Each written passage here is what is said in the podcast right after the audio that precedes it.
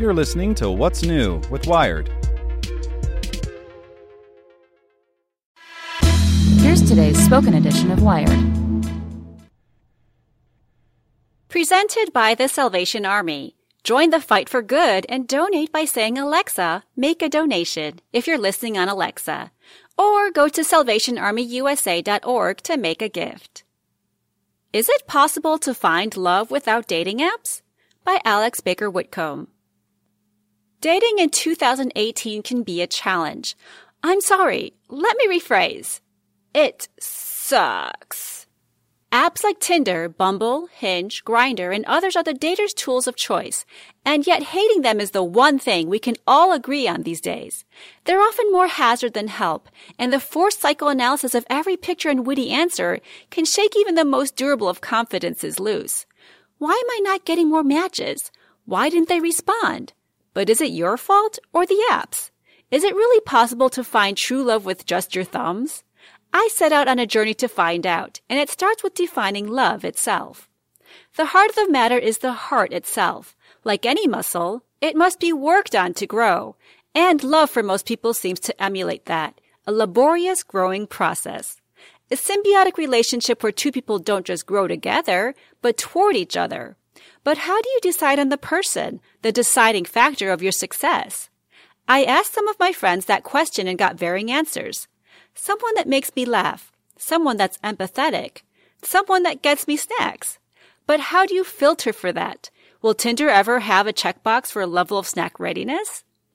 So if we agree that common interests and values are the types of things we're all looking for in relationships, how can we be expected to find them in an app that sorts for first glance aesthetics and the ability to write one clever sentence about yourself? It's romance roulette. Your filters aren't set for love. They're set for lust and their equation for it is faulty at best. Your best chance at not getting eliminated before you even start is to conform, in which case you arrive safely in the dating pool without any of the things that make you, you. Dating apps reward homogeneity, sifting everyone into two-dimensional profiles that look the same, sound the same, and in some cases, even algorithmically identify which picture is best to represent you for the largest possible audience. Of course, people don't love each other for what makes them the same. They love them for what makes them unique. I wanted someone insatiable. Someone whose eyes set ablaze when they talked about something important to them. I wanted someone who was a good friend, a motivator, someone who enjoyed being a blessing to those around them. I wanted someone to invest their love in me for exactly the things that make me different. For those looking for a simple standard, a dating app can provide you with a sea of able-bodied mates. I wanted more than a flat photo and a single sentence could provide. So I chose to swipe dating apps right off my home screen. Bye bye Bumble. Moving away from dating apps sounds liberating, and it is. You'll realize characteristics that only matter inside your phone screen. What picture is best of me? What's one sentence that describes me? Why am I not getting the matches I want? Have been worrying way too much outside of it. If you try to game love, you can expect love to game you. Hookups and temporary flings can be easy to find on apps, but when deep connections keep evading you, it's not the app you question, it's yourself. It can chew on your confidence to the point where it's no longer raising your chances by wadding the pool. It's hurting them by leaving you at half strength during the times that really matter. But how does one even meet people without an app anymore? Approaching strangers in bars is harder than it's ever been. We leave our dating to our phones, and real life is spent inside the confines of our tightly knit friend circles.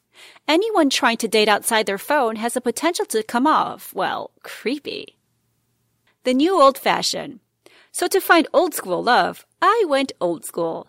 I went speed dating for some face to face conversation, and it changed everything. I could gauge my interest within 30 seconds of talking to each person and didn't have to make plans and text awkwardly all week just to get there. They didn't have to tell me through a text they were passionate. I could see it. I didn't have to endure the difficult work of predicting if they would make me double over laughing. It either happened or it didn't. But, maybe even more importantly, it was a better shot for me. There were no filters, and therefore no excuses. They were actually getting me my personality, my humor, my empathy, even my snack readiness, with no thumb crafting involved.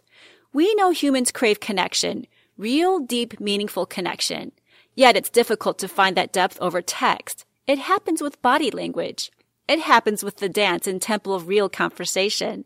The chemistry isn't very complicated if the ingredients never touch. I went on to take a boxing class and joined a new gym. I joined a social kickball team. I went to concerts of my favorite artists.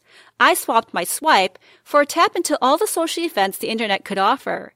Now instead of conforming, I formed it to me. I filtered for the things I liked doing and indirectly filtered for the types of people I would meet. Add to that the kicker.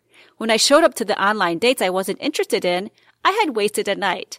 But if I didn't meet someone while my favorite musician bathed me in a searing guitar solo, it's a win-win. It's not that it's impossible to find love on dating apps. It certainly isn't. But is it a brute force trial and error approach? Instead of taking a route chosen for me, I considered my strengths and chose something fitted to them. For some, dating apps will widen the pool and lead to success. For others, like me, you might be better off on the road not taken. I may not have found true love just yet, but I'm enjoying the journey a hell of a lot more.